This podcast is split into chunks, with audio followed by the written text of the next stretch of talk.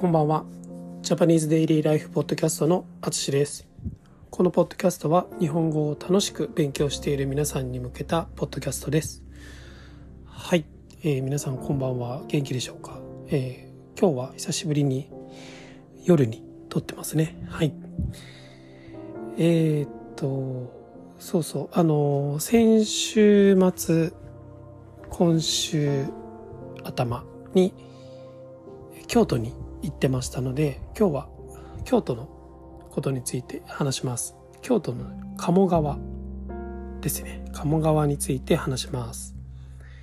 皆さんは京都の鴨川に行ったことがありますかね？あの京都にね行ってる人ほんとたくさんいると思います。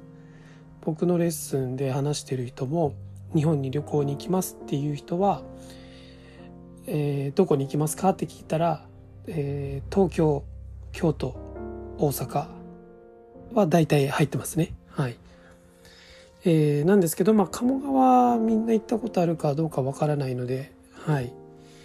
ちょっとその話をします。はい。えーその時にですねあの鴨川鴨 すいませんちょっと噛みました。鴨川に沿って歩きました。はい、まあ、とても気持ちよかったので、まあ、海外の人にも行ってほしいなと思うので、えー今日のポッドキャストで話そうと思います、えー僕は、えー今回はですね鴨川沿いを約2時間ぐらい歩きました、うん、結構長いですね。はい、えー京都駅から JR ですね。JR の京都駅から歩いて行きました。えーまあすごく簡単に説明すると京都の駅の目の前に京都タワーっていうタワーがあるんですね。でそれを京都駅の方から見てでそこから右を向きますね。で右を向いて歩いていきます。えー東ですね。はい。えーイースト、イーストサイド。うん、合ってる合ってる。はい、東に行きます。歩いていくと、何分ぐらいで行くんだろう。鴨川に着きます。いや、多分10分か15分ぐらいかな。そんなに遠くないですね。鴨川に着きます。はい。で、それを、えー今度は鴨川に着いたら、左、えー北の方ですね。はい。に歩いていきます。階段を降りると、あの、鴨川沿いを歩くことができます。はい。うんうん。で、鴨川沿いはね、あの、本当に人が、人が多いというか人が、あの、リラックスしてますね。日本人も外国人もいます。えー歩いてる人もいるし、えっ、と、まあ、自転車の人もいますし、まあ、あの、普通に遊んでる人もいるし、まあ、トレーニングで走ってる人とか、まあ、本当にいろんな人がいます。ですけど、あの、鴨川沿いが結構、まあ、長いですし、広い、広いので、あの、まあ、そんなに人が多いようには感じないかなと思います。うん。まあ、それでやっぱり川沿いなので、その川が、このね、水が流れてる感じを見ると、時間が少しゆっくり流れてるように感じますね。はい。それは本当に気持ちがいいです。あの、僕はまあ個人的には、去年ね、去年っていうか、えっ、と、いつだっけ、えー7月末まで、うん、7月の末まで1年間北海道に、1年ちょっとかな、北海道に住んでたので、えー家の近くにね、本当に綺麗な川があったんですね。千歳川っていうのが。はい。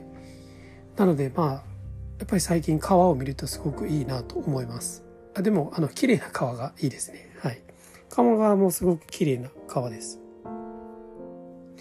で、この鴨川の周りは、まあ、あの、あまり大きな建物もないので、まあ、北の方を見ると、えっ、と、まあ、京都の奥の方ですね。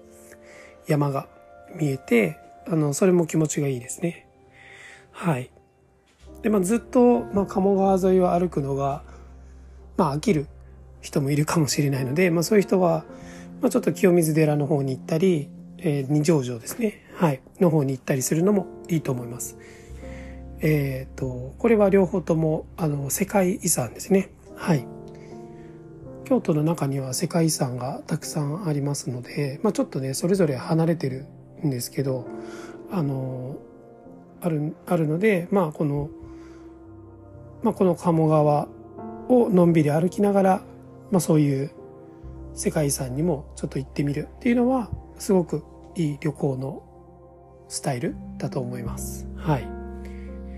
えっ、ー、と、まあオンラインレッスンで話している人は結構京都にいる時間が長い、長いというか、他の場所に比べると長いですね。まあ、大阪は2日だけど京都は1週間いるとか、なんかそういう人もいますので、まあそういうちょっと時間がある人は、あの、そういう鴨川の近くでゆっくりするのもいいかなと思います。はい。まあ、こんな感じで、あの、日本の旅行の話についても、えー、いろんな話をすることができます。はい。